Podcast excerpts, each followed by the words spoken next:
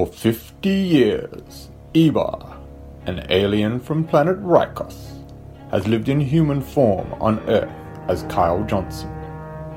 When Ebar gets into a fight at the sewage treatment plant where he works, he is put into jail.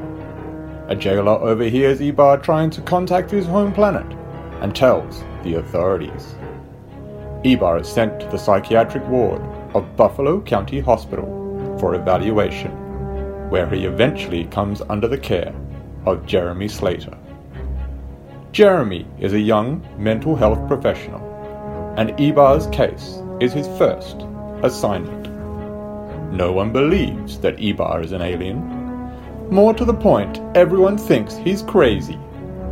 After working with his patient for a month, Jeremy begins to believe Ebar truly is who he says he is, and concocts a plan if Ebar will quit talking about being an alien and pretend he is human, Jeremy will work with him so he can get released from the hospital and go on living his life.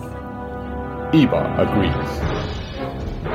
Jeremy's egotistical boss, Dr. Richard Andrews, has other ideas. He and a friend at the Pentagon have come up with a plan of their own. Andrews will take over the case and announce to the world that Ebar really is an alien. Andrews figures it will make him famous. His plan is to keep Ebar locked up and study him for the rest of his life. Jeremy is appalled.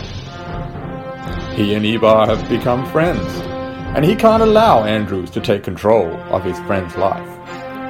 Aided by co-worker Julie and her partner Ren, the four of them go on the run, with thugs sent by the Pentagon in hot pursuit. This is a story about good and evil, and is a mirror held up to the times we live in. Ultimately, though, it is a story of friendship, a friendship that changes the lives of both Ebar and Jeremy forever. Jim Bates's Alien of Orchard Lake. Get your copy now at mythmart.com. And now, enjoy this free JZO Modcast show.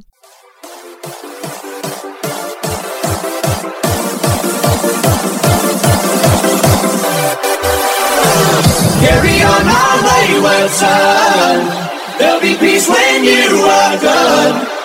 Lay your weary head to rest. Don't you cry.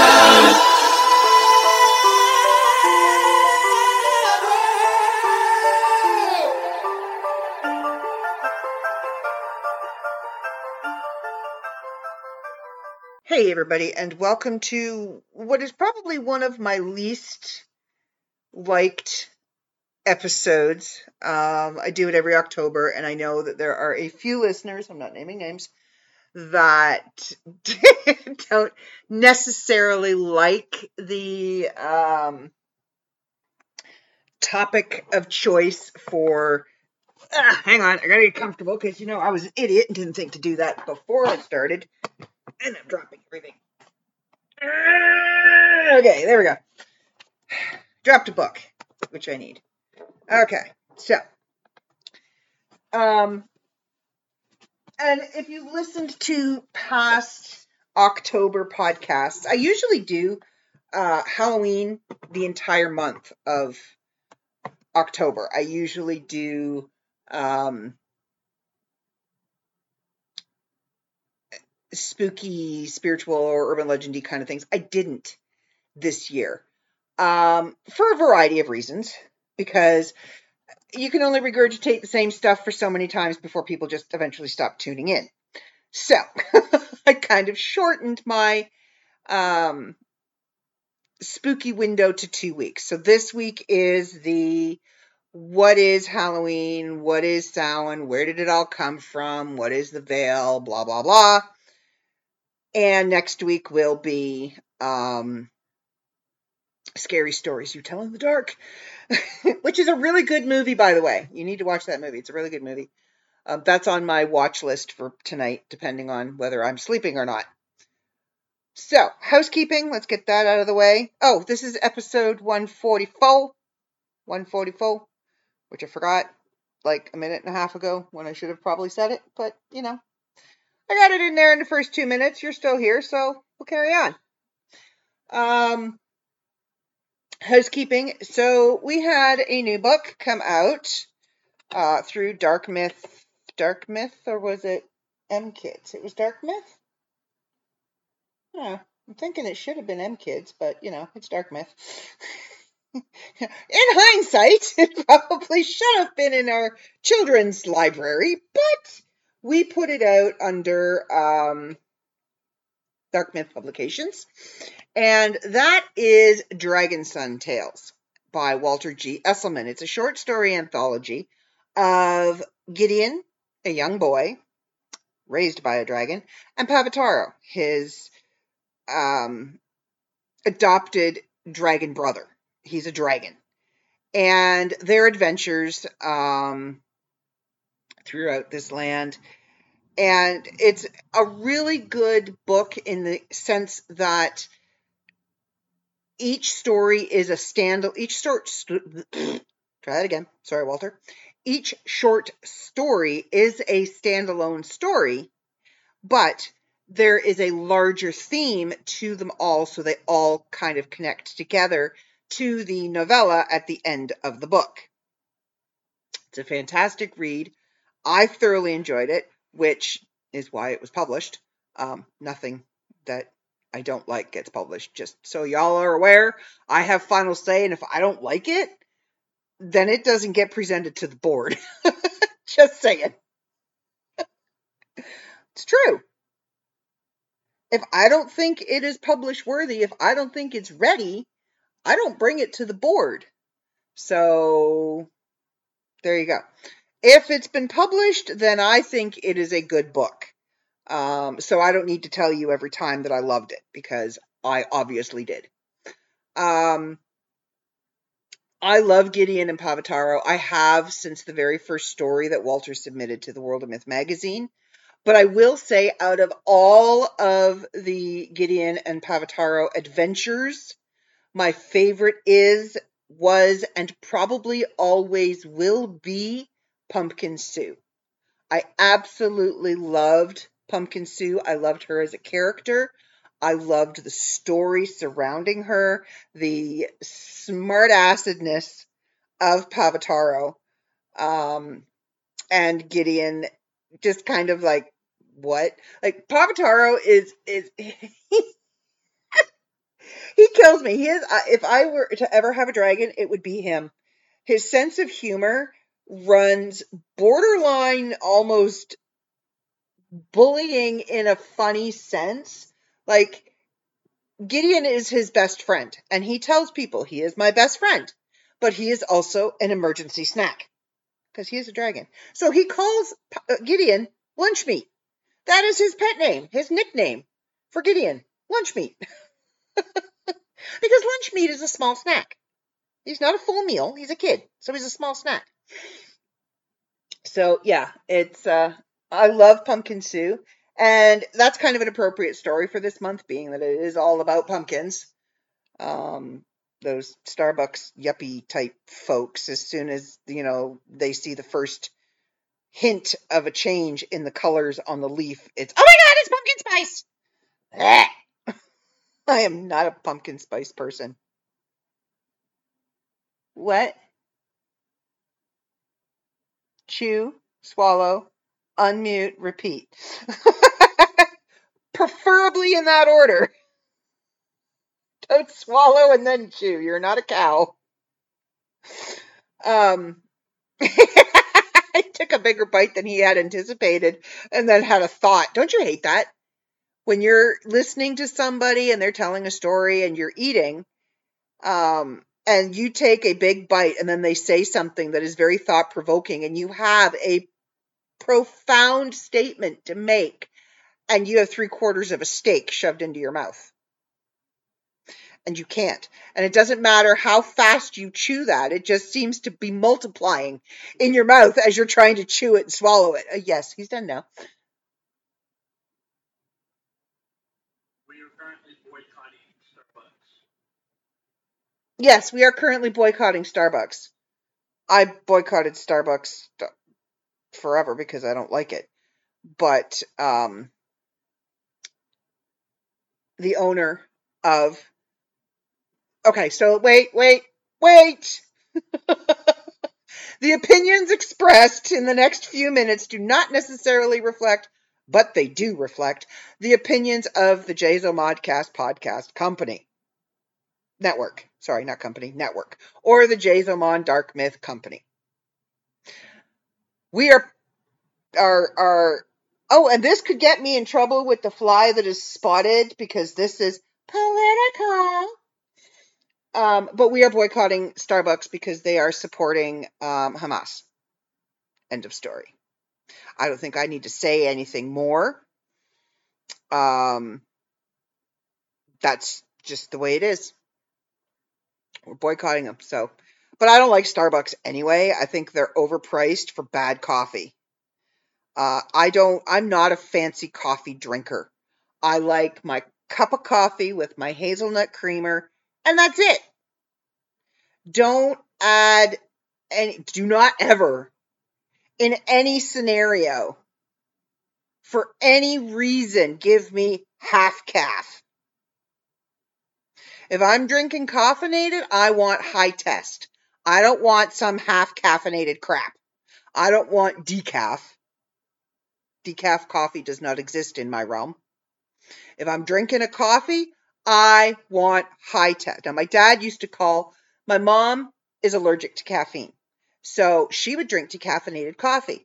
And they had a trailer up at my Auntie Kathy and Uncle Jeff's cottage. So my, in the mornings, my mom would make a pot of decaf coffee, and my dad would take his mug, kiss his wife, and go across the driveway, knock on my Auntie Kathy's door, and stick his mug out and go, I'm here for some high test. Because they drank caffeinated coffee. He would get his caffeinated coffee and go back over to the trailer and drink coffee with my mom. But he called it high test. Because my Uncle Jeff likes everything in excess. So if it's got caffeine, it's pretty much espresso. If it's got spice, it's pretty much three times the heat of a ghost pepper. He's got to do everything big. He's got to do everything in excess. And it's got to be better than everybody else. My ex and I bought a TV with our income tax money one year. It was a 52 inch TV. We were so happy. We were so proud that we could afford this really nice TV. My uncle got wind of the fact that our TV was now bigger than his. So now they lived in a cottage that they had refinished, rebuilt, redone. It was beautiful. They didn't have children, so they have more money than God. And um, they redid their cottage, and that's where they lived permanently when they retired. So they have this their living room, this huge what was what is called a Muskoka room. Now, if you're not from Canada, if you're not from Ontario, you have absolutely no idea what a Muskoka room is. A Muskoka room is basically what is called the Great Room. There is an entire wall of windows that looks out onto a beautiful view. Theirs was of the lake. Vaulted ceilings, um, just open concept, huge room. And it was divided into a, a formal sitting area, the dining area, and then the living area where they had bumper pool and um, which is a, a version of pool, but it's played on a really cool little table. And they had a chessboard table that you could sit at. They had the deck that you could go out on and sit in the Muskoka chairs. Again, Adirondack chairs for those of you that are not of the Muskoka realm. um, so, but they had this little nook where he had his TV. Yeah, right over your head. Do you know what an Adirondack chair is? Apparently not. Okay. Uh, I can't even describe what kind of. They're usually made of wood, but now they make them out of plastic. Um, it's kind of slanted. The back is slanted. The seat is slanted. It's got arms. Google it. Now you know what I'm talking about. Okay, see now he's got it. Anyway, so they had this nook, and he had this built-in. Well, no, he had a, a TV stand, cabinets, lights, glass. You know, big fancy schmancy. Well, he couldn't have it be that I had a bigger TV than he did because I was on the low end of the respect pool for the family because we were poor folk. And in his mind, poor folk mean uneducated. It's funny though, because I have somehow rapidly moved up the ranks of, of respectability in his eyes over the years. And I'm not exactly sure how I managed to do that. Um, it's really come up in the last three years. I'm not going to say it, but you know, um, anyway, I have been divorced for three years now, four years. So, you know, anyway, um, so he went and bought a 72 inch, I think, or an 80 inch TV. Because again, we had a 52 inch, he had to have one like almost twice as, as big as ours. Now I have three. 385. Wait, three what? 372 inch? I have one five, 80, a 180 inch, 172 inch, and then I have two more little ones here. So yeah. Um. Anyway, so he went and bought this 72 inch TV, but he never measured the TV stand first to make sure that this honking ass TV was gonna fit. Guess what? It didn't fit. So he bought a new TV stand to put in this nook. Guess what? It didn't fit. So yeah, he ended up having to take it all back. My aunt was fit to be tied. He had to take it all back and he ended up with the same size TV that we had. So it was kind of funny. I don't know where I was going with that story, but anyway. uh, oh, caffeine. Right. So we're boycotting Starbucks. wow. Came around in a roundabout way. Um, yeah, I'm I'm not a fancy coffee drinker. I can't stand pump, pumpkin spice. I don't even like pumpkin um pie. I don't like anything pumpkin flavored. I'm not a pumpkin person. Now, I did have a really good pumpkin pie at Thanksgiving that my nephew made, and I just had a little sliver of it because I'm not a big pumpkin fan. And it was really good. I was really impressed. I don't like my mother's pumpkin pie, but I did like his pumpkin pie. It was very good. I can't make a pumpkin pie to save my soul. There are witnesses out there that can attest to this that it was bad. And I actually told the story at Thanksgiving of the my attempt at making a homemade pumpkin pie and using the container that says pre-mixed pumpkin pie seasoning spices. And my 12 year old nephew looked at me. No, 13. He's 13 now. Yeah, he's 13. My 13 year old nephew looked at me and shook his head and went, No, never ever use the pre-mixed stuff. I'm like, now you tell me. Because on the can of the pre-mixed pumpkin seasoning stuff, it doesn't tell you how much to use per pie. So I guessed. And I just kept dumping it in until it stunk. Because that's what pumpkin pie smells like to me. It doesn't smell very appealing. So I just kept putting spices in until it smelled like that not appealing pumpkin pie smell. Apparently it wasn't enough. because after it was cooked and they tasted it, they were getting the spice out of the cupboard and actually putting more spice on the pie and about a half a can of whipped cream so that they could eat it and I wouldn't feel bad. that was, oh my gosh, my pies were an absolute nightmare. Um, I made lemon meringue. I think my problem was that I tried to do everything from scratch. So I made pie crust from scratch. That was my biggest mistake. Um, I should have just used pie crust, pre made pie crust. There's nothing wrong. There is no shame in buying a pre made pie crust.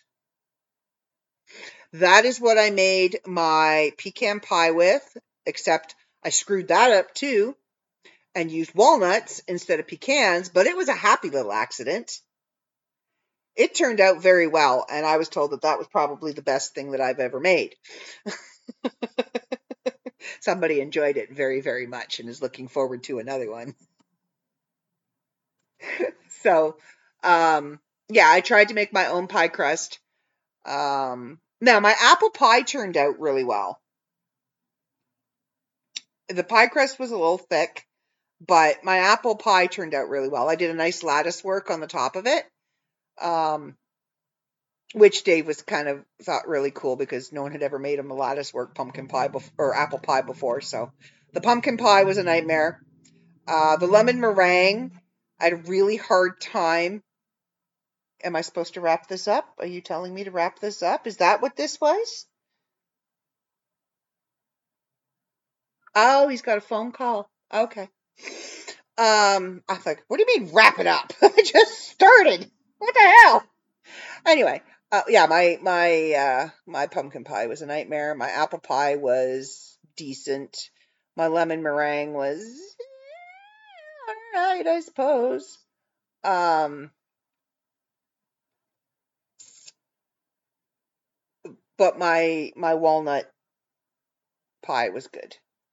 So anyway, um, we're boycotting this. All of this has come about from we're boycotting um, Starbucks. Now I'm just gonna Google because I'm going by secondhand information. So I am going to Google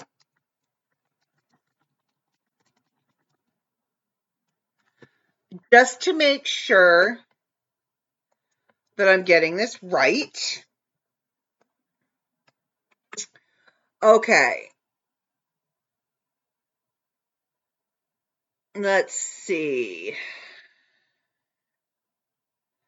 Okay, so now I'm confused. So Jewish organizations call to boycott Starbucks over unions' support. So the Starbucks workers' unions said in a statement. Okay, hold on. Uh, Orthodox Jewish Chamber of Commerce has boycotted Starbucks, calling on others to follow suit after the barista. Ah, my foot's asleep. After the barista union voiced support for Hamas.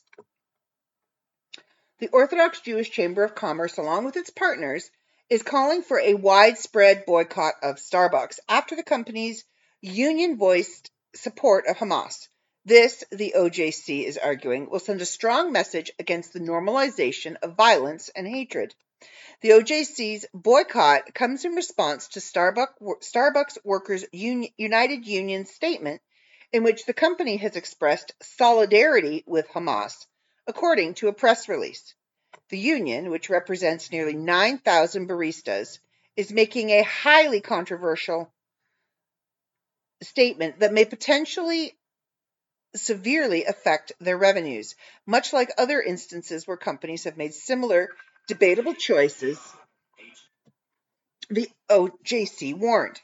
Now, when Ben and Jerry's ice cream boycotted certain areas in Israel, for instance, their profits dropped uh, substantially. In other instance, after hiring Dylan after hiring Dylan Mulvaney, a transgender influencer, as their pre- presenter, Bud Light also suffered financial losses.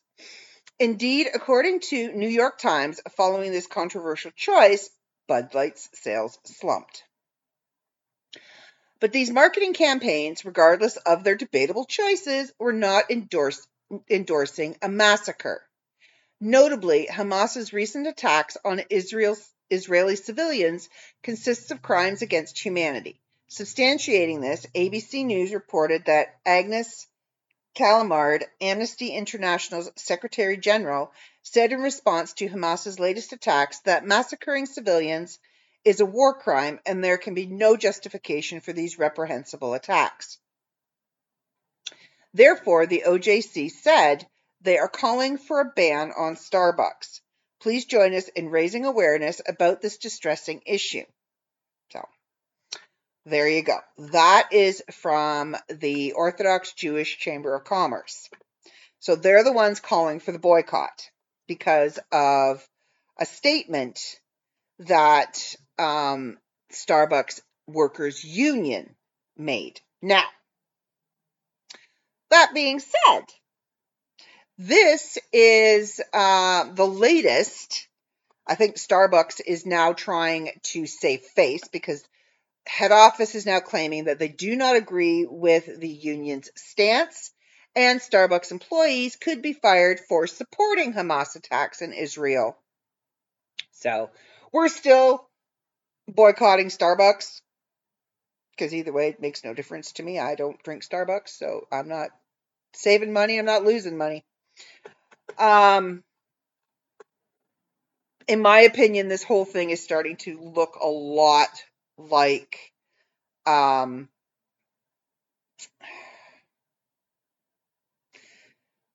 I don't want to say it because I don't want people coming at me, but it's starting to look a lot like what happened in Nazi Germany, where they were trying to eradicate an entire people. So, anyway. Um, yeah, Dragon Son Tales short story anthology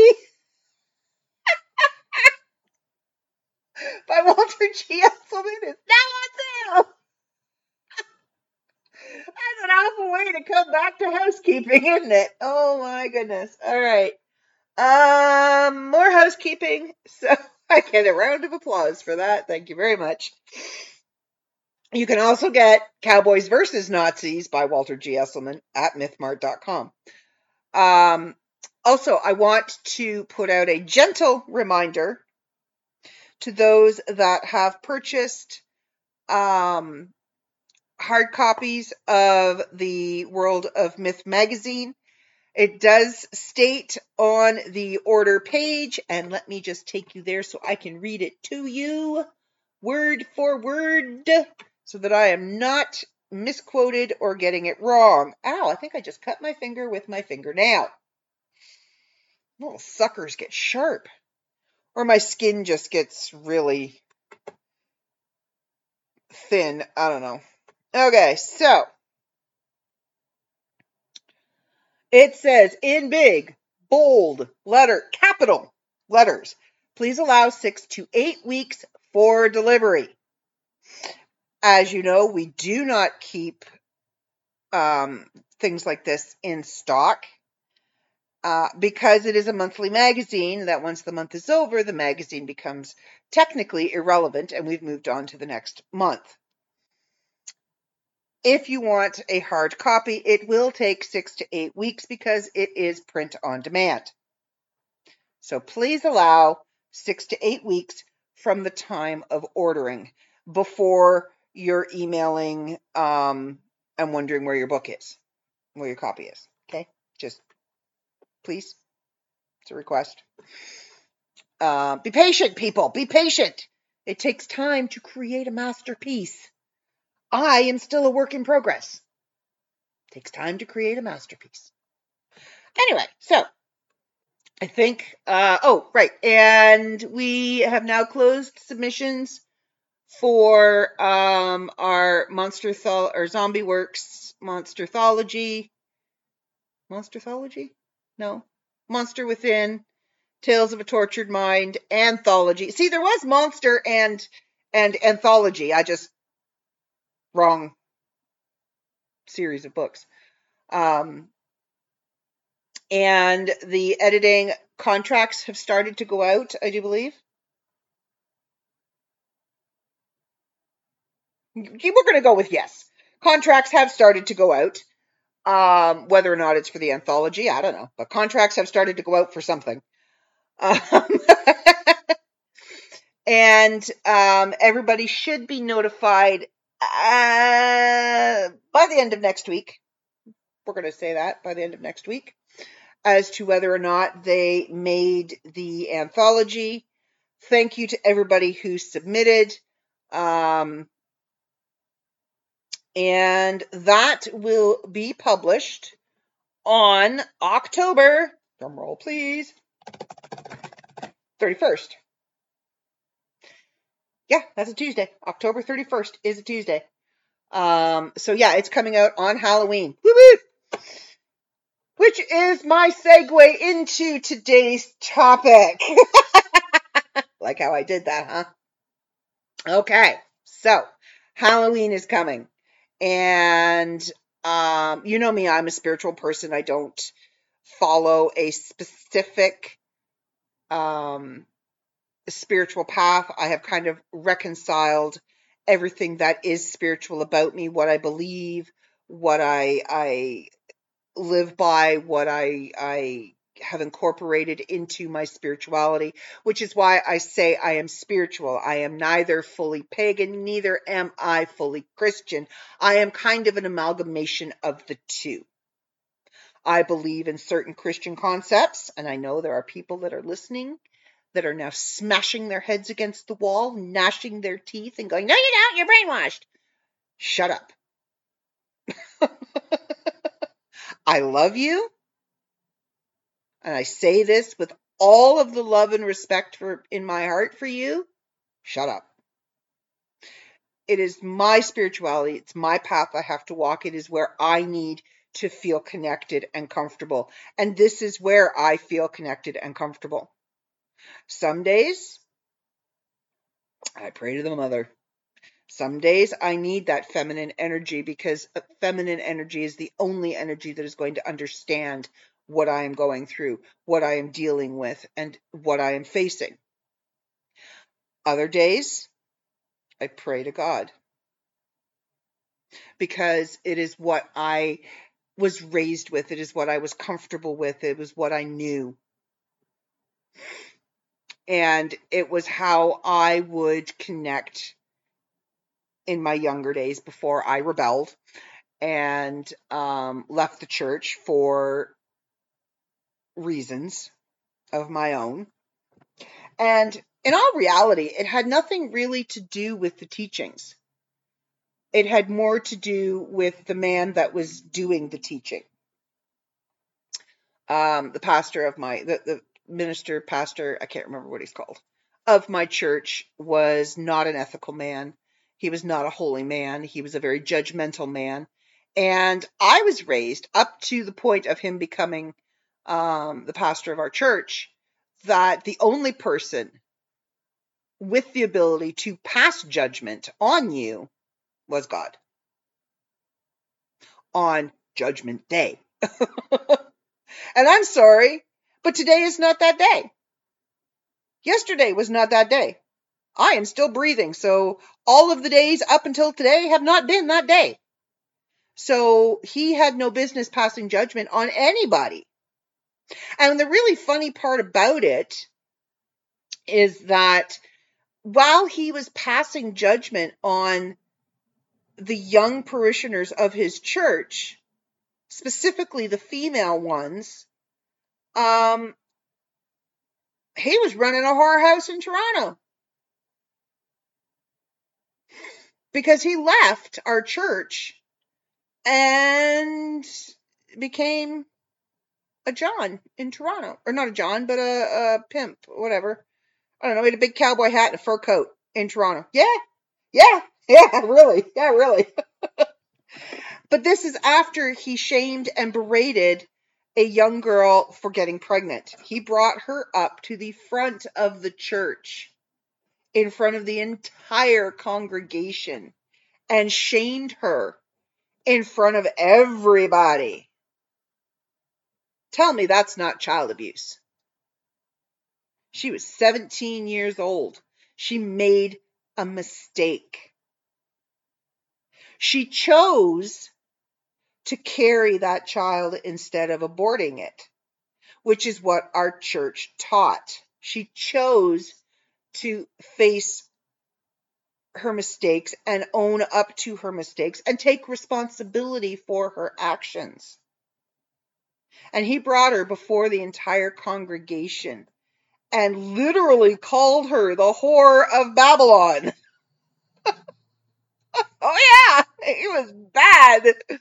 And that I I we left church that day and my mom knew I was upset and I was angry and confused because up to that point we were taught that we could go to our pastor with problems. We could talk to our, our, our minister if we had issues. And I didn't feel I could talk to him about anything at that point. She had gone to him for spiritual guidance, and he shamed her in front of the entire congregation. And her parents allowed this. Her parents didn't say nothing about it. They just took the sympathy from the congregation. Oh, I am so sorry that you have to carry this burden that she has shamed your family. What? Oh, shut up. So I left the church. And there were things in my past, like I had always questioned um things throughout my lifetime and that was kind of the the proverbial straw that broke the camel's back like okay you know what I have asked and asked and asked and asked, where are you? Where have, why are you allowing something like this to happen? How could you allow something like this to happen? And I was always quoted, uh, suffer the little children, yada, yada, yada, blah, blah, blah. Wait, what? why? Because the Bible tells us that we are born of original sin, so we have to suffer? We didn't do shit, man.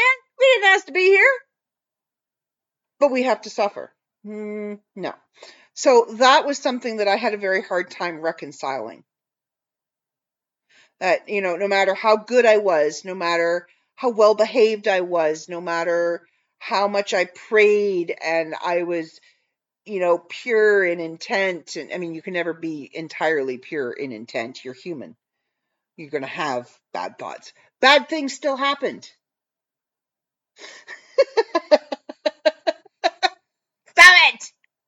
Stop it! Bad things still happened. So I questioned that. That's why I left the church. And I I tried a variety of paths. Um finally settled on Wicca because at that point in time I kind of needed structure. It was more for structure than anything else. And then I kind of got away from I got away from that very quickly. Um it just seemed a little I don't know. hypocritical. Okay, I, I'm going to, it was hypocritical because they were looking down their nose at the church and yet they were calling archangels in to protect them while they did their thing. Wait, what? That's like saying all cops are bad, but come save my ass if somebody's beating on me. it, it doesn't make sense. That makes sense. So I found it a little hypocritical. Um, and I couldn't get away from the spiritual teachings that I'd had as a child.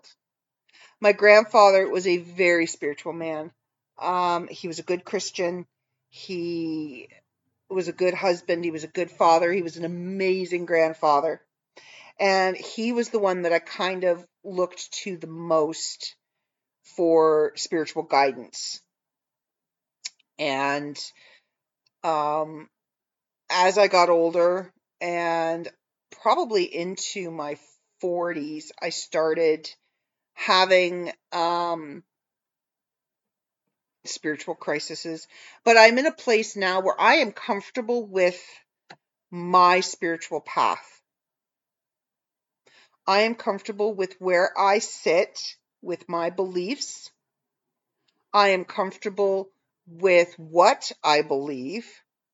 And I'm comfortable with the fact that it makes other people uncomfortable. And that's not my problem. That is not a Lupa problem. That is a them problem. And they need to figure out why my spiritual path makes them uncomfortable. Because they don't have to walk it. They don't have to be part of it because I, I think spirituality and and faith is something that's very personal. Your relationship with a higher power is very personal. It's between you and them, not you and her and him and that group over there and the people down the street and your cousins and deity. No, it is between you and deity. That's it. There needs to be nobody else in between. It's you and them. That's it. So my relationship, my spiritual path, my spiritual relationship is between me and them. And I say them because I need a duality. It may be one entity, but it's I am a very balance oriented person. I need balance. And I struggle with keeping balance in my life. So having my spiritual side be balanced kind of gives me what I need. So, like I said, I am very comfortable with where I sit with my spirituality, with my faith, and with my beliefs.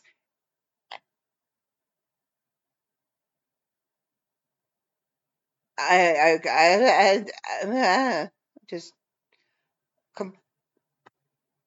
completely lost my train of thought. anyway, uh, faith, right? Okay, back to faith. Um, yeah, I am. I am comfortable with where I sit. I am a mix of both. I believe in things from both, and the reason why and this is going to, you're going to like think I'm off my rocker, is because I have proof. And it's not that I need proof because faith is not based on proof. Fact is based on proof. Faith is based on belief. If you believe, you have to have enough faith to believe, but you have to believe to have enough faith. See what I did there? That's kind of profound. I'm kind of proud of that one. So I I I have faith-based proof because I believe what I saw, I believe what I experienced to be true. And that's where faith comes in. That's where belief comes in because it's your perception of a situation. And that's all that matters is your perception of a situation, a spiritual situation that will make or break your faith or belief. So I have had instances where I have seen God at work. I have felt his presence. I don't always acknowledge him because I'm still not talking to him. I hang out more with his kid than with him. JC and I are good. And when I pray, a lot of times that's who I pray to. Like, dude, we need to talk. That's kind of how I start my prayers. It's not like, dear Lord, I bow my head and I pray. No, that is way too structured for me because I want to feel like I have a relationship with my deity that I can, like you would your best friend. You would pick up the phone and go, bitch, listen, I got a problem. That's now I don't call him bitch. I have respect. He is, you know. um, or when I'm talking to the Virgin Mary, when I say I need the feminine aspect of deity or whatever name. Now, yeah, you're gonna find this readjusting my pillow. Interesting. I will use whatever name, whatever aspect. Say I need more of a mother, more of a a um, warrior mother, angry mother, mama bear kind of energy to get me through a tough situation, which I actually needed two nights ago. I needed some tough love mama bear energy because I was going through a situation that I needed to be strong for. I needed to be firm and hold my ground. so I kind of needed that Hecate type energy. Um, and then there was a situation about a year ago, and I was dealing with a young girl, and I needed softer, gentler energy. I needed patience. I needed perseverance. I needed um, unconditional love. I needed to be not so much guided, but helped with that unconditional love. So that was the Virgin Mary. Uh, yo, Mary, come on. Come sit with me, have a cup of tea. I need some help. The situation the other day, I was like, all right, you know what? Strap up. Let's go. I, I am gearing up for a battle and I need some tough love mama energy. So while I'm talking to the same person, the same entity, I may use a different name. It's kind of like talking to your husband or your boyfriend or your your significant other. You don't always call them by their given name. Sometimes they're babe, sometimes they're baby, sometimes they're hun, sometimes they're asshole. It depends on the situation and what it calls for. so you see, a name is just a name. A name is just a representation of an aspect that you're asking for. Okay, so now that I have given you a lesson into my belief in my spirituality, let's move on to what this podcast is actually supposed to be about. kind of ran off the rails, but it went off the rails in a really good way. I don't feel like I need to justify what I believe anymore. I don't feel like I need to um, explain or soften or make comparative um, make acceptable to whoever I happen to be talking to. So I don't feel like I need to make it more esoteric and alternative when I'm speaking to those of that belief system. And I don't feel like I need to make it more Christian and more um, godlike when I'm speaking to people of that spiritual path. I am what I am. I believe what I believe. And through that belief system, I have actually come to a very good place with myself spiritually. Emotionally, I'm still a wreck. I still have work to do on that. Physically, oh, we're not even going to go there. but that's also going to be worked on. So I might eventually have two out of three. Um, and, you know, like Meatloaf says, two out of three ain't bad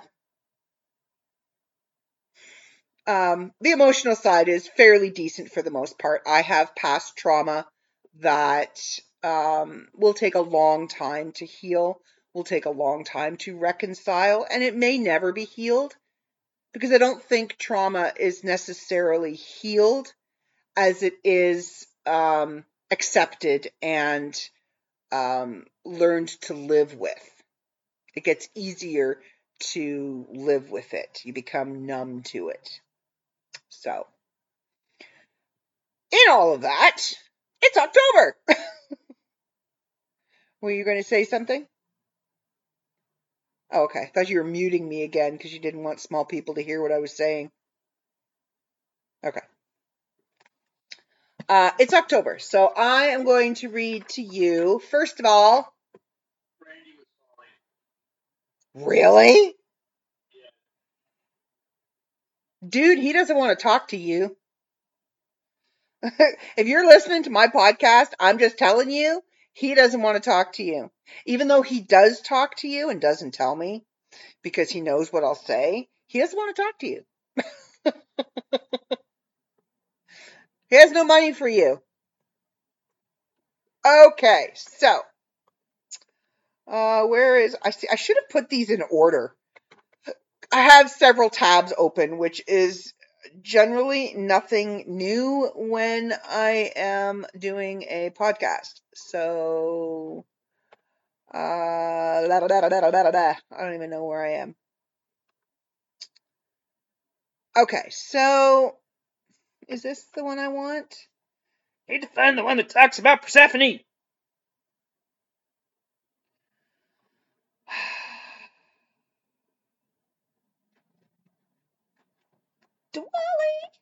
That occurs in October. I don't even think this page is helpful at all. I'm not even sure why I brought it up. It's got like the history of October. History of the word October, which is really funny because octo means eight, and yet it's the 10th month. Don't think it's supposed to be. Deca means 10, and that's the 12th month. Sept is seven, is it not? Yeah. Sept is seven, and that's the ninth month. Somebody screwed up the calendar somewhere. okay, so in ancient Rome, the norm followed an eighth month calendar. October was the name of the eighth month, originating from the octo, the Latin word for eight. See, told you. Later, the Romans switched to a 12 month calendar and attempted to rename October using names of emperors or influential figures. The name stayed, but we have no information as to why it was reinstated as the 10th month. October is frequently associated with the days full of changing leaves, chilly weather, and building holiday excitement in the Northern Hemisphere. Now, it's known for Halloween celebrations and has many local, national, and international holidays. Several U.S. states have designated October as Hindu Legacy Month, including Texas, Florida, New Jersey, Ohio, and Massachusetts. These governments note that Hinduism has contributed substantially to America via its unique history and heritage. Every year in late September and early October, Munich, Germany hosts. Da, da, da, da. Can you guess it? Do you know what it is? What does Germany host? Come on, come on. You can drink beer, eat sausage. Oktoberfest, two week celebration. Attracts 6 million visitors annually and has sparked the creation of additional Oktoberfest themed events in Germany and other com- companies, other countries, many of which were started by German immigrants or their offspring. Uh, Black History Month is in October. Uh, October 4th is World Animal Day. Uh, October is also breast breath breast cancer awareness. Breast cancer awareness. Suddenly I had a lisp. Breast Cancer Awareness Month. Uh, World White Cane Day which is for the. Hang on. Hi, Dad. Um, I'm podcasting a little earlier than normal because I really don't want to be dealing with what we're going to be talking about eventually. Um, I'm almost an hour in and I haven't even gotten to the top of conversation yet. Um, when it's really late. So, uh, National Coming Out Day is in October. Spirit Day um, is in October. Asexual Awareness Week, uh, okay, is in October. Um, International Day for the Eradication of Poverty is observed. Yeah, really? Where? Where? Because it's not here. Um, Scorpio and Libra are the two zodiac signs that are active in October. Diwali is the most anticipated Indian holiday, and it occurs in October. This lovely event symbolizes the triumph of good over evil, wisdom over ignorance, and light over darkness. Uh, October is a highly potent spiritual month and is traditionally regarded as one of the busiest months for the magical world. A particular time of year when spiritual, spiritual activity is more common than any other period, and the barrier separating our world from the other realms is at its thinnest. You will hear me discuss the veil, the thinning of the veil. Um, it's a time to celebrate both the visible and invisible realms, including the physical world and the world of mystery, imagination, and spirit. Presence of magical energy during this period. Uh, one of West Bengal's most well known and India's most significant holidays is in October. Um, in numerology, eight is a sign of prosperity, abundance, peace, and fertility. So, if you do not want to get pregnant during the month of, of, October, and you possibly could get pregnant during the month of October, don't have sex. Just saying, don't have sex. Um, with the hopes that their crops would prove to be ample, farmers often gather their harvests in October. This period will be the foundation for many people's whole financial year emphasizing its importance. Its infinite physical form serves as a concrete reminder of the cyclical and repeated aspect of existence, which is particularly helpful in the business world. However, we can also use that idea with far more spiritual meaning to keep its mind keep in mind that difficult times will pass. Furthermore, neither will the good and prosperous times, so you must savor them while you can. Um, that was definitely not what I thought it was going to be, but it's okay because it still worked. And oh, that's why I did. Okay, so that's why I opened that page. There's also a lot of energy work that tends to happen in October with the thinning of the veil. Uh, aha! Here it is. Okay, so in Greek mythology, the thinning of the veil was represented by Persephone's departure to the underworld. There is, in Greek and Roman mythology, a literal doorway to the world of the dead that only becomes accessible during this time of year. And I happened to see all of this was the lead in to a poem that I wanted to read you that I wrote.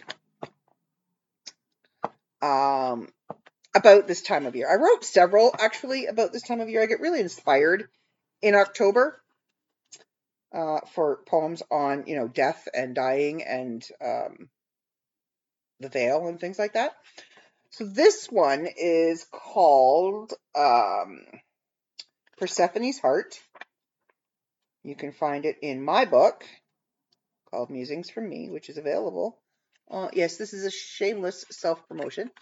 Uh, it's at MythMart. So this is Persephone's heart, and this is kind of what happens um, in the spring.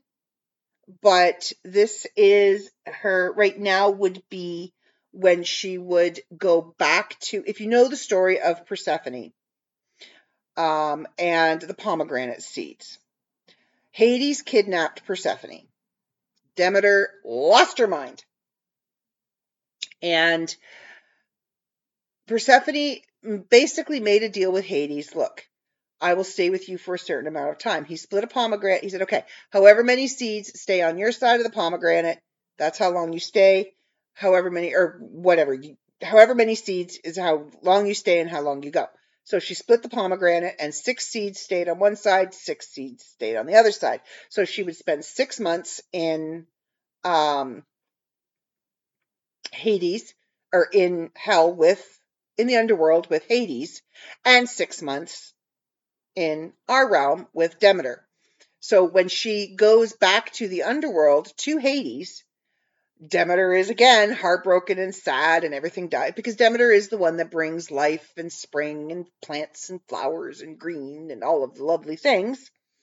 Um, and when she her daughter leaves again, like any mother would, she gets sad and depressed and miserable, and everything is dark and gray and gloomy and cold and dead. so this uh, Persephone's heart is more on um, the relationship between her and Hades, or what I perceive the relationship to be. So she pauses at the door, hand on the latch. It is time. She has made this trip before, but still she pauses, hand on the latch. The smallest of tugs deep in her chest turns her back towards the inside, where he sits, brooding in his drink shadowed by the flicker of the fire. His rugged appearance is softened in the muted light, as he stoically refuses to look at her. Brutal hands that hold a world of souls have been gentle upon her face. A voice that could bring down all the mountains in the world has whispered softly in her ear, laughed with her, loved with her. She fingers the small locket at her throat, running her fingers over the smooth surface gently shaking the six pieces of her fate that lay inside, and she smiles. On silent feet she steals towards him. She knows he feels her near. The faintest of touch, just a whisper. She kisses his cheek. His muscles twitch, and she knows. He smiled. She has grown to love this man, her captor. Again she heads for the door, her heart light with anticipation of her visit, for this is her home now here she will return. So, you know, Stockholm syndrome. She fell in love with him. happens. Um, there's another one I want to share with you, uh, which kind of I was standing in my old backyard underneath my grandmother maple tree. And a lot of these poems were what I call back deck inspirations.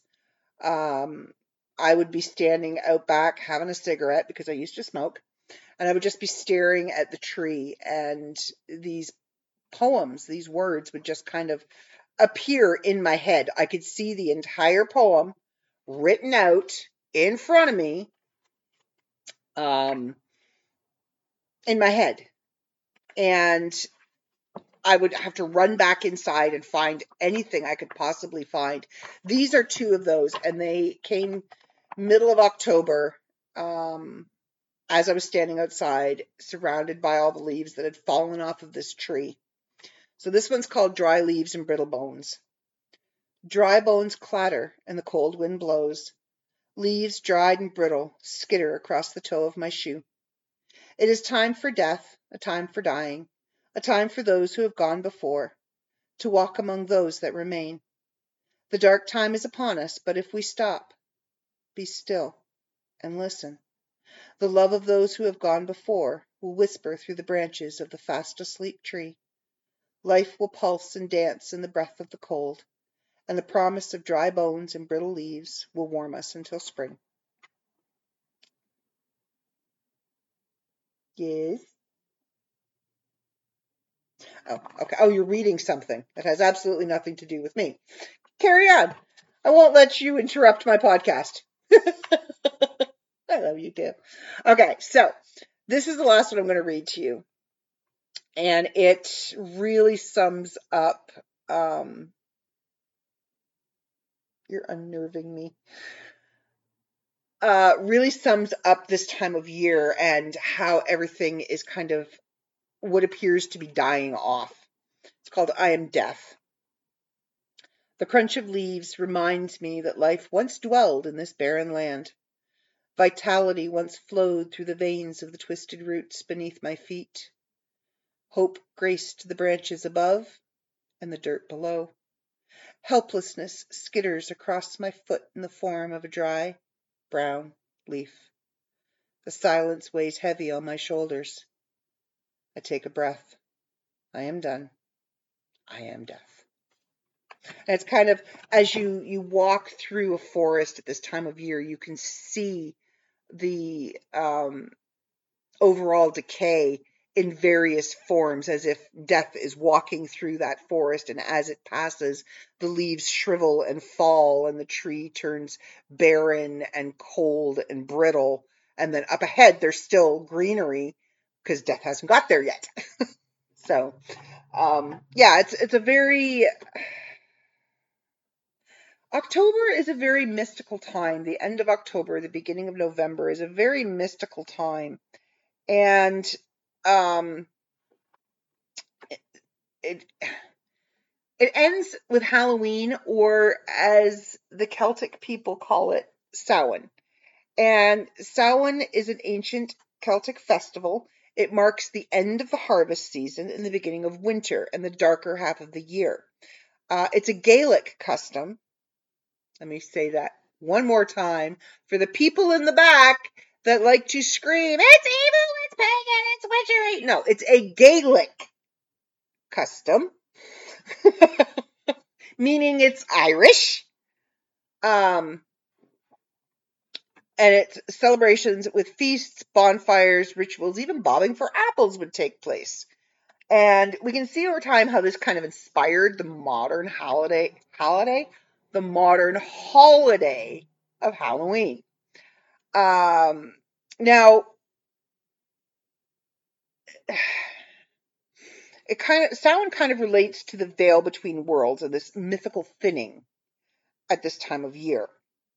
So the veil between the worlds is a symbolic gateway that kind of separates the physical world from the spiritual realm. And the autumn months on the wheel of the year represent the season of death, which is really about transition and change. Now, during this time, many around the world believe that the veil between the worlds thins and becomes more permeable, and you can actually talk to the dead. Those of us that do it year round, it gets very, very loud this time of year. It's kind of annoying. Um, so it, it's, I mean, okay, I get it. Stories of strange rituals, conjuring spirits might leave some feeling very uneasy and uncomfortable, not want to talk about it because, you know, they're worried about darker things. But one of the most important things that you need to take away from the thinning of the veil is that it provides us an opportunity to honor those who have come before us, our ancestors. As a spiritual person coming from a Celtic lineage, that would be me. Um, I'm kind of saddened that some of the traditions are no longer commonly practiced or even passed down because they're very important. It's more about honoring our ancestors, honoring those that have come before us, those have that have laid the groundwork for who we are today. And science science has actually proven that you carry a strand of every piece of DNA of every one of your ancestors since the beginning of your line. They are all in you. So this gives us the opportunity to honor that. And um, there are there are several. what are you doing? Okay, carry on. we'll talk later. Um, you can. There are several things that you can do that would stay within your realm of belief. Um, but to kind of honor this time of year and honor the thinning of the veil. You can tell ancestor stories. You can ask your your living relatives about family members that you never met. Um, family members that may have passed over when you were a child, about a grandparent or an aunt or an uncle or great grandparents. Um, a lot of people will do like an ancestry DNA thing and discuss that and look into where they're from. And let me tell you, those things can be pretty surprising. You may think that you have all of one in you and find out, nope, you're Scottish. it's kind of funny how that happens. You can take a nature walk. Uh, festivities and philosophies behind Samhain are deeply rooted in nature. And while you walk in a natural area, observe and contemplate what you see, hear, smell, and touch. Experience yourself as part of the circle of life and reflect on birth and death as beautiful, beautiful cycles of nature. Um, now, for those of you that are unpracticed and unfamiliar with this particular activity, I would not necessarily recommend it. And um, I'm going to very blatantly, very as plain as I can possibly make it, a spirit plate is not an evil thing. A spirit plate has been something that many cultures do, um, especially around large celebrations, family gatherings. They will put a plate of food aside for the ancestors that have passed on, inviting them to the meal, especially in October, especially on Samhain. Um, to honor those who have passed on, you might like to place pictures and heirlooms on a flat surface where you can light candles around them. You might like to cook a feast with your family, leaving a chair empty and placing a plate of food on the table in front of it as a symbolic offering to your deceased loved ones and ancestors. And I also do know that the military, um, in their legions, when they have a meal, will have a place setting for the lost soldier. It will be a plate that will be made up with food um, and at a table by itself for the lost soldier, for those that have died during war. Um, no matter what your beliefs, I invite you to kind of explore the deeper history of October and of Samhain. Now, the thinning of the veil. The thinning of the veil is is many things to many people. So between our world and the spirit world, there is something known as liminal space. The world, the word liminal stems from Latin meaning limit, meaning threshold. Sorry, the, the writing is very small on this, and I'm trying to to kind of paraphrase. So veils are also thinnest in places where ecosystems and elements earth, water, air, and fire meet. This includes sites like waterfalls, where you have earth and water, volcanoes, where you have fire and earth, and places in the world where the veil is perpetually thin, making it easier to connect with the spirit world year round. Ley lines are big places. Um, generally speaking, the larger the space, the thinner the veil can be but not always. Larger areas where the veil is lifted or even non existent are known as vortexes. Um, some of these places may sound familiar Sedona in Arizona, Ayers Rock in Australia, and Stonehenge in England, just to name a few. Also, where ley lines. Didn't I just say ley lines? I believe I just said ley lines, which are a grid of planets of the planet's magnetic fields cross. So when two ley lines cross that intersection point where the two meet. Whoo, Bubba. We had one. Um, we would go to gatherings in Mansfield, Harvest Fest, and other events. Um, big spiritual camp weekend. Sometimes it was a week. And there was one particular spot where ley lines crossed. And um, my friend Franco, who does an incredible uh, horoscope every month. Um, we weren't exactly sure where the ley lines crossed, and he found it accidentally. He parked his car on it. When he went to start his car, the car would not start. No matter what we did, we tried jump starting it, we tried boosting it, we tried everything. It would not start. And then uh, the landowners came down and they're like, "You're on a ley line, dude." Like, what? You're on a ley. You're where two ley lines cross. Push your car five feet that way. So we did. We pushed his car five feet off of where it was, moved the engine five feet off of where it was, and he got in, turned it over, started. Not a problem. So we kind of put a marker. Do not park here. It was hilarious. Yeah, it could not start his car no matter what we did. Um, to some ancient Celts, this signifies the last harvest and the beginning of the new year. Yay! Happy New Year! Uh, it is the space and time between summer and winter. It's the time of the harvest. Although we celebrate both Halloween and Samhain in the days between October and November, you may start to feel the veil thinning as early as September. And believe me, I have.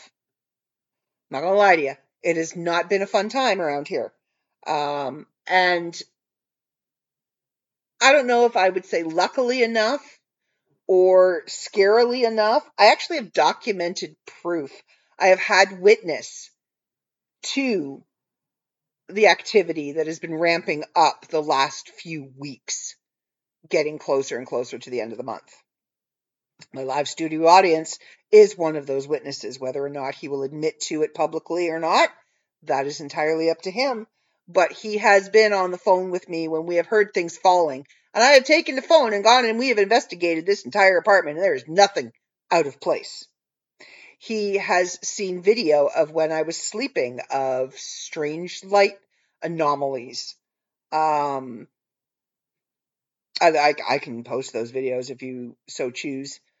Um, weird dreams, specifically one that is kind of still stuck with me. I did an audio recording of everything that I could remember of this dream. Um, and I do want to do some research. I'll have to go to Georgina Island.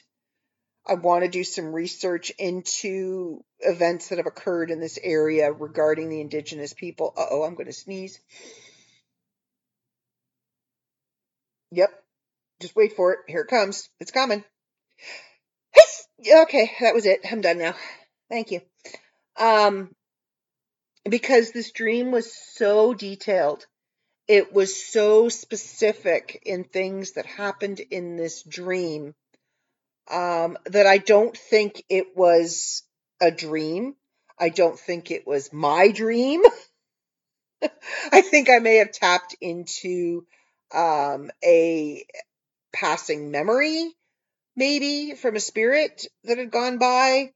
Um, somebody wanting to tell their story kind of put it in my head because it won't go away. It won't go away. I can still see it just as vividly as I did when I was in it. I still see it just as vividly as I did when I woke up from it and I recorded it. Um, everything. The the and what's really weird is I have never and this is not a racist comment at all, so don't take it that way. I have never dreamt outside of my skin color. I've never dreamt that I was anything other than me, a white girl. And in this dream, I was a native girl. I was an indigenous girl. Um, and I was very angry. And um, I was very angry at this grandfather of this person um, because there was a village and white man had come and wiped out this Indian village, and it wasn't teepees and longhouses. That wasn't that kind of village. It was a group of Indians, of, of Native Americans, that were trying to assimilate to um, the white man way.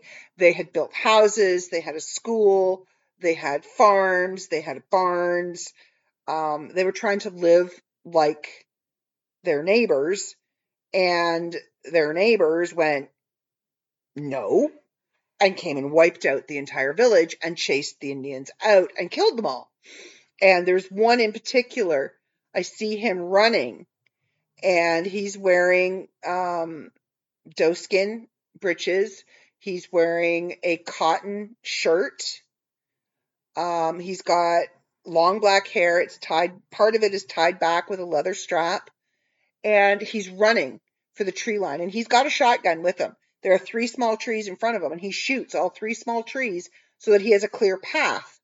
And then there's somebody standing on um, almost like a parapet of a, a wall, but it's not. It's like a, maybe an upper window of a building or the roof of a building, the flat roof of a building. And he sights on the, the indigenous man and he shoots him and he drops. And this girl, several generations later, is still very angry. She was raised in a traditional native village with the teepees and the longhouses, grinding the corn and and um, tanning the hides. sewing the clothing and and living like that. That's how she was raised because after this after they were chased out of the village they no longer wanted to live like the white man. They wanted to stick to their ways. They wanted to honor the old ways and and teach their children the old ways and that's how she was raised um, it has something to do with cattle as well i see her standing at um, a train yard but it's not like a, a big train yard it's kind of out in the middle of this field there's these long wooden chutes where I think they would load buffalo or cattle onto the train cars. And she's screaming at whoever that they're, she's going to make them pay for what they did to her people. Like I said, this dream was like, what, a week and a half ago? Bed? This dream was like a week and a half ago? A week ago? Yeah, it was a while ago. And I still remember it that vividly. and it hasn't changed. Like the telling of it hasn't changed. I haven't embellished, like I haven't added anything to it. I haven't had any new memories. You know, sometimes you kind of remember more details about a dream or, you know, but no, it's all been the same. So it's kind of, I want to look into it some more and, and research it some more.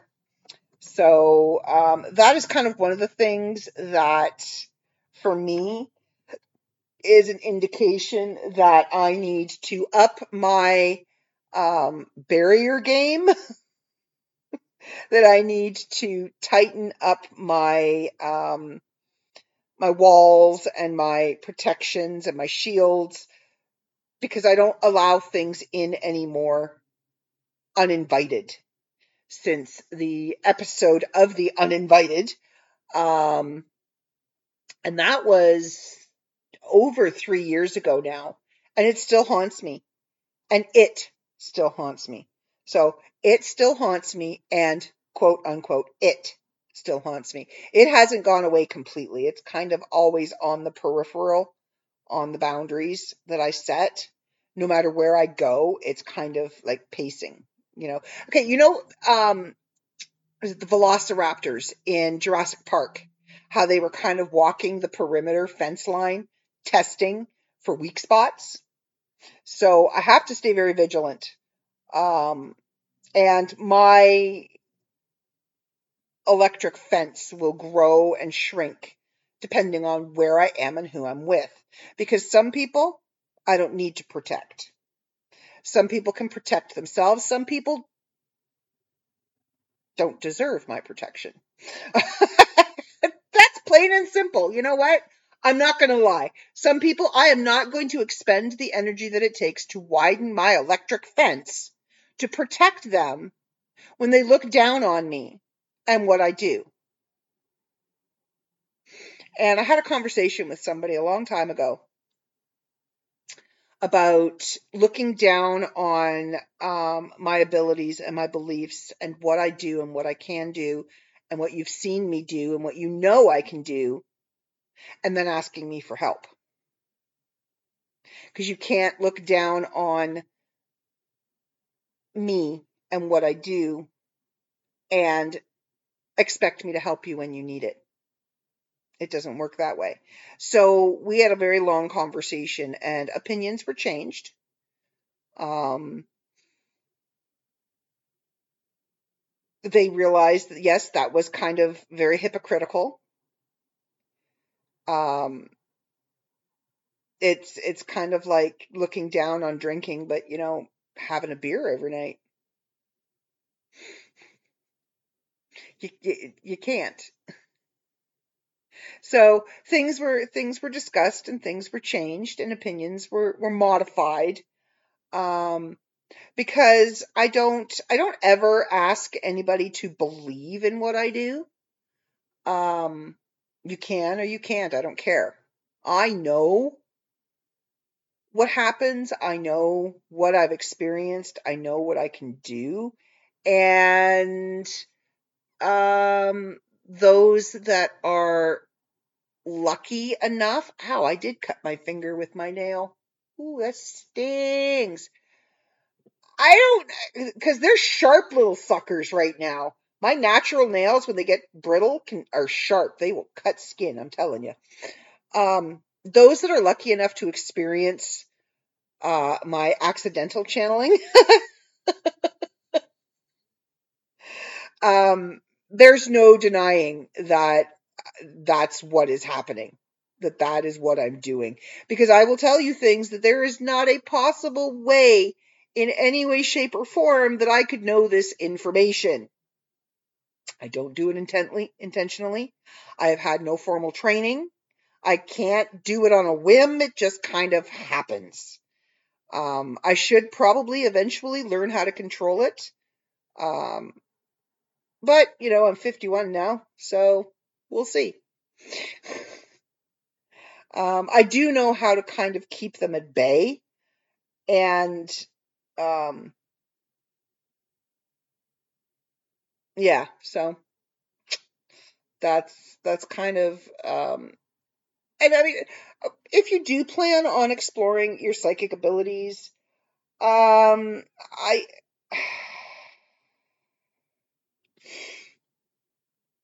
I would be remiss if I didn't mention that often people who are open or psychic are not aware of those abilities. And this can result in a drain of energy and the inability to know their boundaries. So I would suggest that if you choose to explore your psychic abilities, that you take the time to learn how to ground yourself as well as protect yourself because not all veils and vortexes are energetically pure. Trust me. And if you think you know what you're doing and you are confident in your abilities, go back and try again. Go back and, and never, ever, ever, ever get cocky um, with regards to the spirit world and the spirit realm and any form of negative or positive energy because not all things that come through the veil when it is thin are spirits. You will get negative energies. You will get positive energies. You will get land spirits. You will get land energies. And that is very much what happened to me. I was cocky. Um, I was trying to impress a non believer who thought the place was haunted, wanted proof and I didn't take the necessary precautions and I am paying the price. So, what?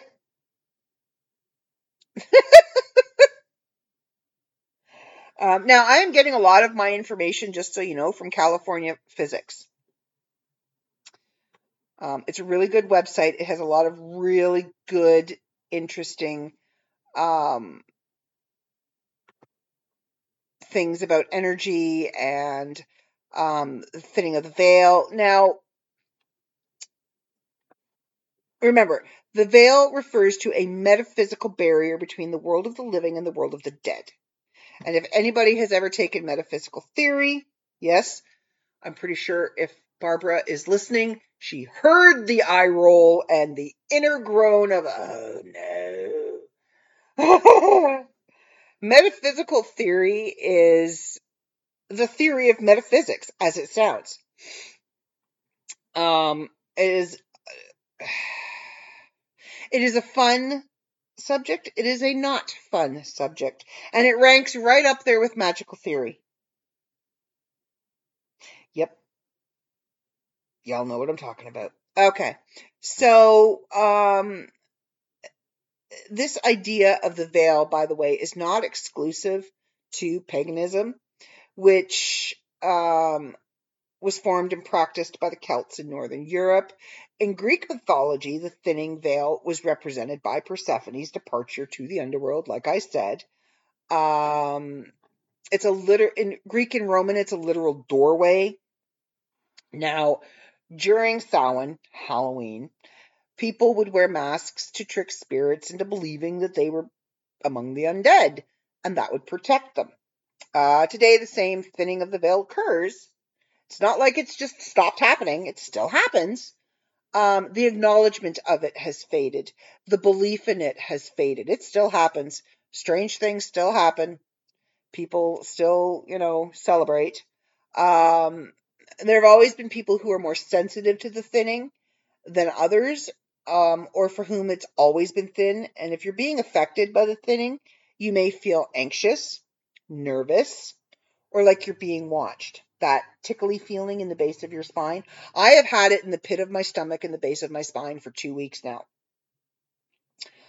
And it wasn't until this very moment that it dawned on me oh, that's what it is. It's not my gut instinct telling me something bad's going to happen. Um, it's just the thinning of the veil. Uh, you may also receive messages in dreams or through the thought or through thoughts that kind of pop into your head. If you're wondering how to handle this spiritual shift, there are several ways that you can deal with it, depending on whether you want to get closer or further from the thinning, thinning veil. Um, if you want to connect with the other side, you can embrace the thinning veil and try to communicate with the spirits around you. But please, please, please, please, please make sure you know what you're doing. Please make sure you consult somebody who knows what they're doing. Make sure you follow all the instructions that you are given. Don't Google how to talk to the dead and follow those instructions because that will either get you into a world of hurt or screw something up. So um, you can light a candle. The simplest way to interact with a thinning veil is to light a candle with intentions, perhaps on an altar. A candle can work as a beacon for spirits, and an altar creates sort of a spiritual space. Um, especially if you utilize some photos and mementos of the people that you want to connect, uh, those that you want to contact. So you say you want to talk to your grandfather. Light a candle, put his picture beside the candle, and go, "Yo, pops, want to talk?" You know, but make sure you put a circle of protection around you because, like I said, when you open a door, you don't know what's going to come through. Think of it this way: think of it as you have your house, okay? You open your back door. You open the gate in your backyard. And you walk away. You're expecting your neighbor to come in. But while that door is open, waiting for your neighbor to walk through that door, you're going to get a squirrel, a raccoon, three skunks, a dog, a cat, the robber from two blocks over, 700 mosquitoes, and a June bug probably about 12 spiders as well. So as you can see, when you leave a door open, anything plus what you want will come through. Um, saying the names of the people you want to connect with can draw them closer to you. Might feel odd at first, especially if you've never tried it before. But the more you reach out, the easier it is for others to reach out in return. And again, I would be a bad, bad bad paranormal investigator if I told you that this is a good idea. For those that are not trained in this, this is not a good idea if you don't know what you're doing. Um, now, you may be surprised in what you feel. Um, you can ask questions. You might not always hear the answer, which is why it's good to have a tape recorder. Um, again, remember you're opening a door and you're inviting things in. You may notice some activity around you, like a sound or a drop in temperature. This may indicate that your spirit guides are close, might indicate something else is kind of hanging around. Just be wary. You can spend time in a graveyard. Do not recommend. Do not recommend. Now, just so you know, a lot of modern graveyards are not haunted are not. Um, the ones in New Orleans, ones like the ones in New Orleans, older ones like you're talking 1800s, early 1900s, yes, they could be haunted. But most modern ones are not. I mean, come on, think about it. In all reality, are you going to want hang around where you're buried? No, you're going to go home. Or you're going to go haunt the ass of the person that pissed you off when you were living. You're not going to sit in a graveyard where your body is. Um, you can use divination tools. Again, not for the untrained. There are a lot of tools for divination that even beginners can use. Tarot seems too complicated. You can try a pendulum or a dowsing rods. I have all three. Um, both are tools that uh, will give you yes or no answers. They are able to detect anomalies both underground and in the spirit realm. That said, if you want to do more advanced form of communication, tarot is best. It carries no risk. Bull. See, this is where I'm disagreeing with this website with some of the things that they're saying um, because they're not giving any precautionary measures. They're telling you, you know, tarot has no risk. That is crap. It says that there's no risk that spirits can come through the thinning veil as it is not a portal. No, but you are opening up. You have to open up something to communicate with the other side. Whether it's a door, whether it's a window, you need to open up something to speak to the other side. They cannot speak to you if that veil is closed. You try talking to somebody through a closed door. You're going to spend a lot of time on the other side of that door going, What? What? I can't hear you. What? You got to open the door. So don't tell me tarot is not risk free. Okay? Because even when you're using tarot, you're talking to your spirit guides. Hello, they had to come from somewhere. They didn't come out of the deck. It's not how it works. Oh, dear Lord. Well, this site just lost all credibility. There should be a big warning sign on this site. Um, it carries no risk. Spirits can come through the thinning veil. It is not a portal. It is a tool for translating the language of the universe, which is already all around. In contrast, spirit boards or Ouija boards can be portals. Yes, they can. Uh, okay, maybe not. I should have kept reading. I just saw the word Ouija board and assumed that they were encouraging you. When my mom had a store back, oh my gosh, I was in my late 20s, early 30s. No, I was in my mid 20s. And she had a craft store. And we also rented costumes out of the back of the craft store. So October was a big month for us. Uh, we would set up the front. It would all be all decorated for Halloween. We had fog machines. And she thought one year it would be a lark. And she ordered a whole bunch of Ouija boards to sell. I happened to be there the day that that order came in. I opened the box. I closed the box. I sealed the box. I looked at my mother and said, Return to sender. Do not sell these. And she said, They're toys ages eight and up. And I'm like, no, mom, they're not toys. And she had mentally blocked out a time in her life when she had used one and had a bad experience. And my aunt reminded her, because my aunt was with her because they hung out together. Um, and yeah, she, they went back. She set them back.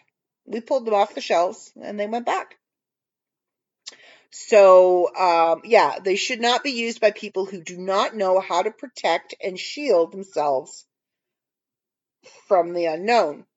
Um, if you're feeling the veil thinning, signs will show up in both your dreams and your waking world. Look for recurring patterns, animals, symbols, and motifs. You may even notice messages. For example, if you encounter conversations about traveling abroad more often than usual, while your dreams also show you visions of overseas travel, that could be a sign from the universe. If you begin seeing patterns, write them down. Uh, maybe there are spirits trying to reach you. Often, messages from the universe are hand delivered by your spirit guides. Now, if you want to distance yourself from the spirits who are more present during this time of year, there are two ways to do so. You can try protection meditation, but if you're like me, you will suck at meditation. I'm way too damn nosy to block everything out. Uh, there are a lot of ways to protect yourself against spiritual and psychic energies if you're feeling uncomfortable with the thinning veil. You can do some personal research and consult a psychic medium. You can find simple meditations for positivity and protection, as well as some more powerful rituals. But if you've never done one, I wouldn't suggest doing one. Um, it's not like baking a cake, you can't just follow the instructions. There's a lot more to it. Um, you can perform a house cleansing or find somebody who knows what they're doing and have them perform a house cleansing. If you want to clear negative energy from a space, the best way to do it is with respect rather than anger. Um, if there are spirits in your home, try to keep in mind that they were people too. Uh, just because you're are dead doesn't make you a nice ghost. Um, asking for space, boundaries, and peaceful coexistence is fine, but demanding that spirits leave the house might make things a little worse. No, you need to be forceful. You need to tell them, This is my space. You are not welcome here. If you want to use tools to help with cleansing, you can try burning herbs or incense. Sage is great. Palo Santo wood and sweetgrass are both excellent and sustainable alternatives to white sage.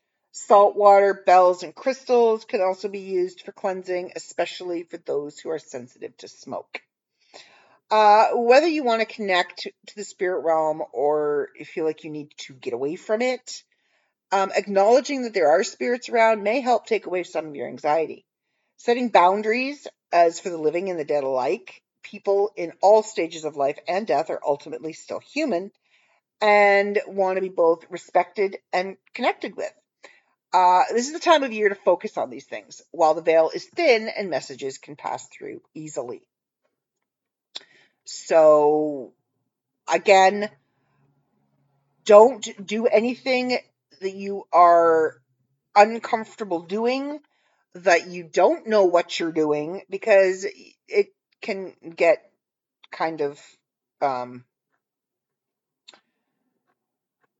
messed up in a lot of ways. Like I knew what I was doing when I went into this house. And I kind of threw caution to the wind. I didn't pay attention to what I needed to do. I didn't put certain things in place that I should have put in place, and I paid the price. And I am a seasoned veteran. I know what I'm doing. I have worked with energy. I have worked with spirits for 20 plus years.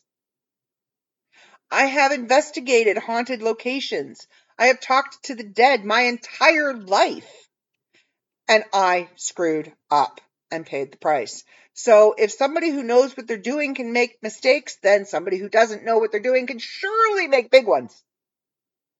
So all of the things that I have suggested to do, I am putting the caveat that you do them under the knowledge that you are taking this on yourself. I am not encouraging you to do this, especially if you don't know what you're doing, especially if you've never done it before. Talking, communicating, connecting with the other side is no joke. Again, you can't always be sure that what you're connecting to, what you're talking to, is your dead Aunt Rita. You can't always be sure that the energy that you or the spirit that you have pulled through that door is the one you want to talk to because negative energy will mask itself as somebody that you want to talk to and work their way in until they have the control that they need. And then they take over. They will mask themselves as children. Because what's harmless about a child?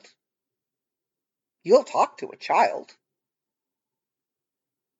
So I'm telling you everything that I have just said, things that you can do to connect, things that you can do to disconnect. Please do with caution. Please do with an open mind. Please do your research or find somebody who knows what they're doing. this is not for the untrained. All right, so now that I have lectured you about messing around with the thinning of the veil and what that could mean for you, um, I think that is about it. There, speaking of energy, like we were, we have been talking about negative energies, positive energies. Um, the human body is made up of energy. And if you've been following my TikToks at all lately, and I talked about this the last time too, self care. Self care is not the same as caring for yourself. And self care has become very trendy. It's it's become a buzzword to throw around. Oh, I'm doing self care today. No, you're just being a lazy ass, not doing shit. You're not doing self care. Self care is doing the things to physically, emotionally, and mentally better yourself. Um, some days I'm like, oh, I'm doing self care. Meanwhile, I'm just sitting my fat ass on the couch playing Hogwarts. There's no self care involved. There's just being lazy. Ugh. Okay, there. I was trying to get my leg back up on the couch because my feet are cold. Um, but you need to be mindful. You need to take self care. You need to recharge the energy that keeps you moving. You need to tap into your body's own frequencies to be able to promote this well being. Um, now, there are some forms of energy work that I'm sure you are already familiar with, like acupuncture, um, Reiki, and things like that. But there are others that I'm sure you're probably not familiar with that I know I'm not familiar with called like flower essences. So everybody knows Reiki is a Japanese technique and it's an alternative therapy in which practitioners place their hands lightly on or just above the person in order to rid the body of blockages and improve their energy flow. Um, I am a Reiki practitioner, level one. Um, although I do things that I'm not supposed to do as a level one, like long distance Reiki. And well, that got me a boyfriend. and the funny thing is, is I can't see his face. All I can see is the sun coming through the blinds. So I don't know if he's smiling, frowning, or what. Um, so you can do Reiki. They also call it in some um, spiritual groups, it's called the laying on of hands for healing. Um, so it's it's kind of like a massage, but without the rubbing. Then there's breath work. Uh, it's breathing, but not like normal, mindless. Your body just does it breathing. Think of breath work like an active meditation where you change your breathing patterns to boost mental, physical, and spiritual health. Uh, celebrities like um, Christy Turlington, they love the practice, which is apparently getting pretty intense. Think visions, outpouring of emotion, all of that kind of stuff. Smudging, one of my favorite energy workings. Um, you can smudge yourself, you can smudge your space to clear out negative energies. Um, it's kind of like taking a bath in smoke. what are you doing? You weirdo. Uh, then there's reflexology. A lot of people um, use and practice reflexology. And it's more like a good foot massage. Um, it's based on the idea that there are different points in the feet. And apparently, there is a spot on the bottom of the foot that, if pressed, you will orgasm. I haven't found it yet. Believe me, I've tried, but I haven't found it yet. Um, and apparently it can help like with your kidney function, your liver function, all the nerve endings apparently are in the bottom of the feet. So then there's tapping. And this is something that is fairly new to me. I've seen this tapping technique, like you tap certain parts for a certain period of time. It's called emotional freedom technique. Tapping involves touching various acupressure points on the body.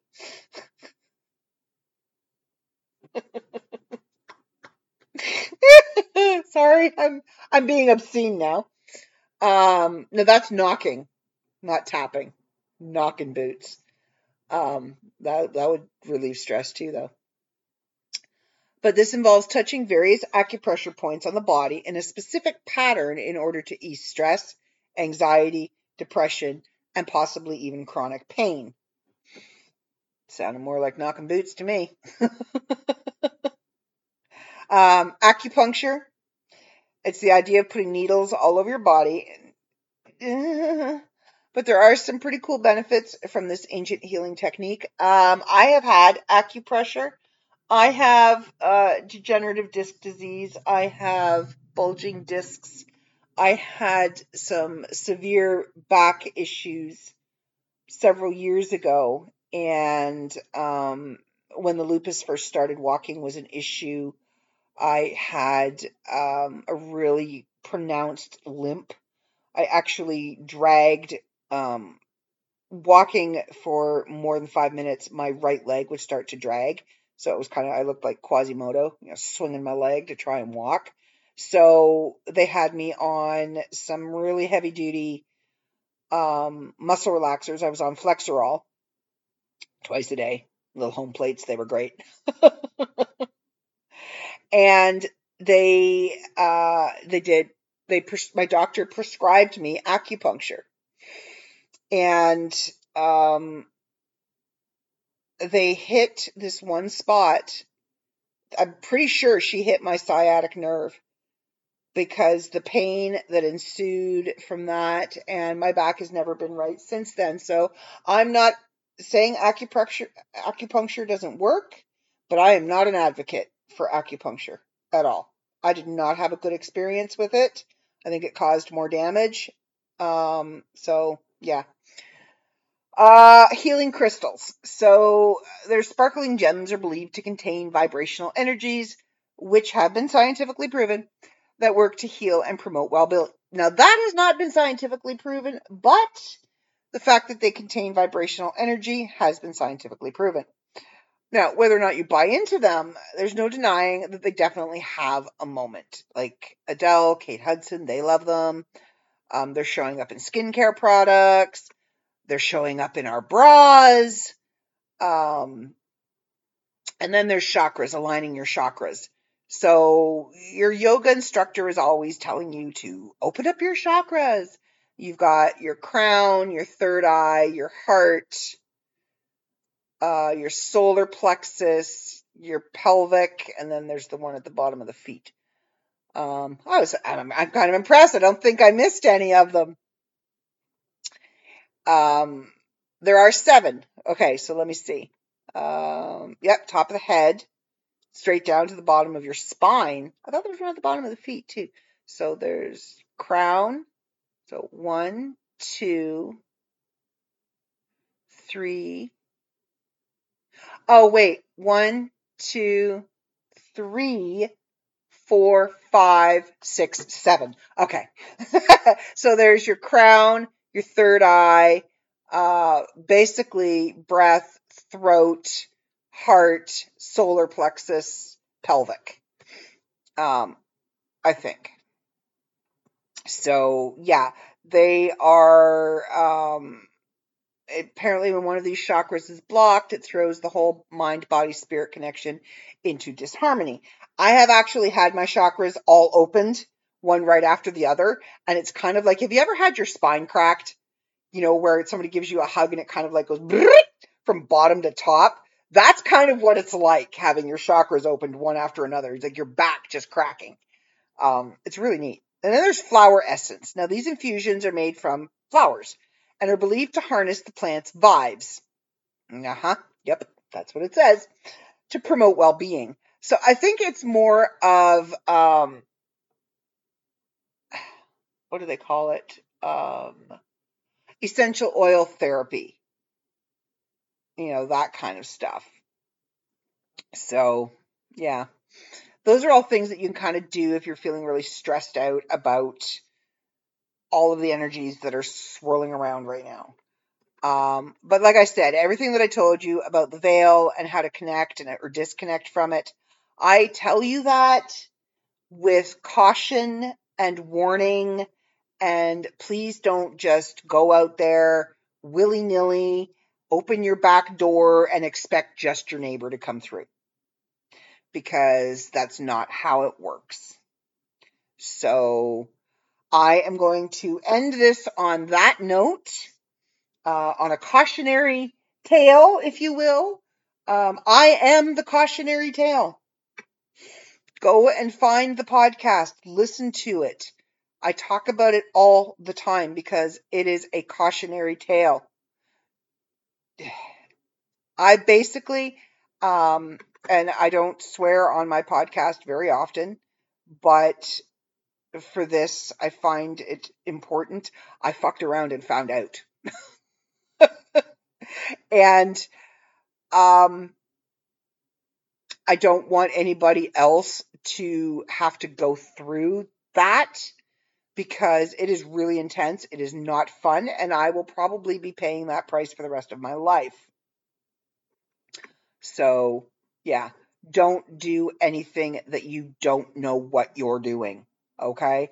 If you want to do something and you don't know what you're doing, find somebody who does know what you're doing because I can guarantee you there will be people around that will know what you're doing, what needs to be done. All right, everybody. I hope you have a good week. And next week, it's going to be all about Halloween. It's going to be scary stories. It's going to be urban legends. It's going to be fun. So if you have a scary story, urban legend, or a real life recounting of an experience that you had that you would like me to share on next week's episode, you know where to find me. Um, I'm everywhere. I'm on TikTok. I'm on Facebook. I'm on Instagram. Um, I do actually have an email for this. It's L-U-P-A-B-I-T-S at gmail.com. So you can email me there. You can email me at lupabarty at gmail.com. Um, so yeah, you can get a hold of me and I will put your stuff up on the episode next week. All right, everybody. You know the rules. Be kind. Whether it's to the dead or to the living, just be kind. Don't lick shit. Seriously. Don't lick shit. Because if you do, you might get a TikTok violation. Just saying. Don't lick shit. All right, everybody. I will talk to y'all next week. See ya.